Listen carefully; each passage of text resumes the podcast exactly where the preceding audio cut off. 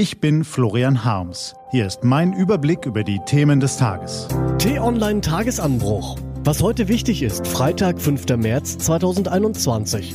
Die gefährliche Phase 3. Das träge Corona-Krisenmanagement frustriert viele Bürger. Das Vertrauen in die Regierenden schwindet. Vielleicht sind wir selbst schuld daran. Gelesen von Till Schäbitz. Was war? Deutschlands rund zwei Dutzend Corona-Chefbekämpfer haben fast zehn Stunden miteinander gerungen. Sie haben sich angegiftet und einander Vorwürfe gemacht. Sie haben sich mit Mühe und Not zu einem Kompromiss durchgerungen. Dann haben sie gestern auf allen Kanälen versucht, das Ergebnis zu erklären, aber so richtig verstehen tut es auch 30 Stunden später kaum jemand. Wer es nicht glaubt, kann einfach mal den nächstbesten Passanten auf der Straße fragen. Wissen Sie, was nun erlaubt ist und welche Lockdown-Regeln gelten? Eben. Es fehlt das Wichtigste, was es in einer Krise von historischen Ausmaßen braucht. Ärmelhochmentalität, Managerfähigkeiten, schnelle Entscheidungen und konsequente Taten. Das Ergebnis sehen wir nun in der dritten Phase.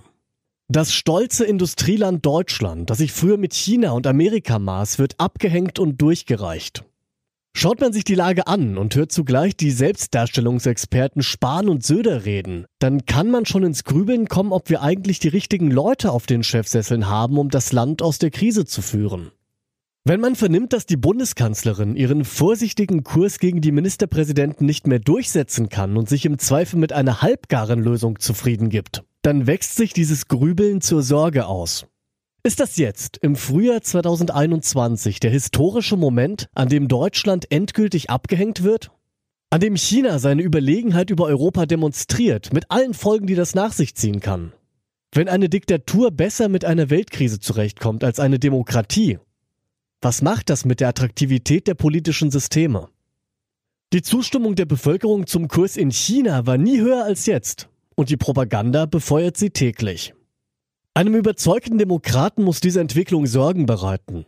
Und wer nach den Gründen sucht, landet nicht nur bei den staatlichen Strukturen, sondern immer wieder auch bei den handelnden Akteuren. Haben wir das falsche politische Personal? Warum gehen nicht mehr Leute mit Macherqualitäten in die Politik? Warum scheint es heute wichtiger zu sein, was einer sagt, als was er tut? Haben wir in Deutschlands Politik zu viele schlechte Chefs?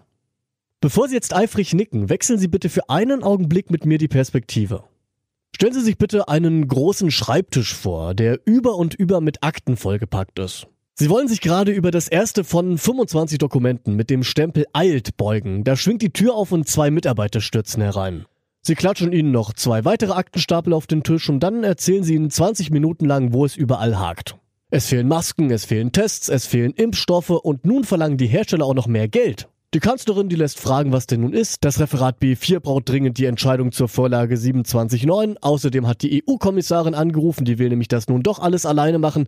Da müssen sie dringend gegenhalten. Ach, Chef. Übrigens, der Finanzminister, der hat sich im Frühstücksfernsehen über sie mokiert. Dem müssen sie auch mal wieder einen vor den Latz geben. Twittern sie doch mal was.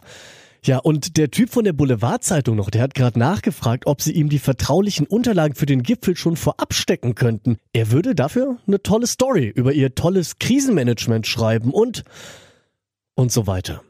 Sie sehen, es ist kein Zuckerschlecken, Minister zu sein. Und nein, diese kleine Szene ist keine maßlose Übertreibung, allenfalls ein wenig komprimiert.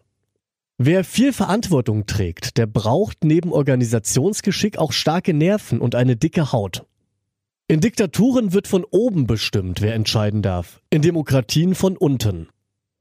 Und wenn sonst niemand bereit ist, für Mandate und Ämter zu kandidieren, sich die Ochsentour durch Ortsvereine, Kreisverbände, Parlamente, Ausschüsse, Sitzungssäle und Talkshows anzutun, dann bleiben eben jene übrig, die sich dafür nicht zu schade sind. Alle anderen aber sollten sich bewusst sein, dass sie ebenfalls eine Verantwortung tragen. Eine Demokratie ist nur so gut wie ihre Demokraten, Sie lebt vom Mitmachen. Sie braucht Leute, die nicht lang schnacken. Kritisieren ist einfach, engagieren ist schwer. Vielleicht sollten sich künftig mehr Macher für den schweren Weg in politische Spitzenämter entscheiden. Auch das könnte eine Lehre aus der Corona-Krise sein. Und sie wäre sogar positiv. Was steht an? Die T-Online-Redaktion blickt für Sie heute unter anderem auf diese Themen. Seine erste Auslandsreise seit Beginn der Corona-Pandemie führt Papst Franziskus heute in den Irak. Zugleich ist er das erste Oberhaupt der katholischen Kirche, das den Staat besucht. Wer gewinnt den goldenen Bären? Dominik Grafs Erich Kästner Adaption Fabian? Oder nebenan das Regiedebüt des Schauspielers Daniel Brühl? Oder doch Ich bin dein Mensch, die Robotergeschichte von Maria Schrader?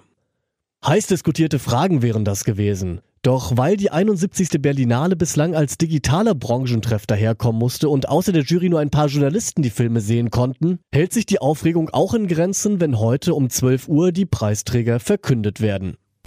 Und in Rheinland-Pfalz kommt es heute zum TV-Duell zwischen SPD-Ministerpräsidentin Malu Dreyer und Oppositionsführer Christian Baldauf. Letzteren kennen Sie nicht? Dann sind Sie nicht allein. Selbst in Rheinland-Pfalz hat fast die Hälfte der Menschen noch nie vom Spitzenkandidaten der einstigen Regierungspartei CDU gehört.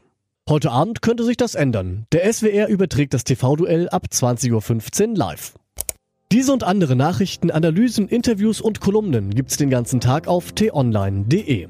Das war der T-Online-Tagesanbruch vom 5. März 2021, produziert vom Podcast Radio Detektor FM.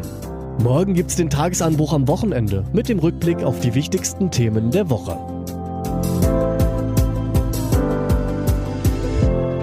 Ich wünsche Ihnen einen frohen Tag. Ihr Florian Harms.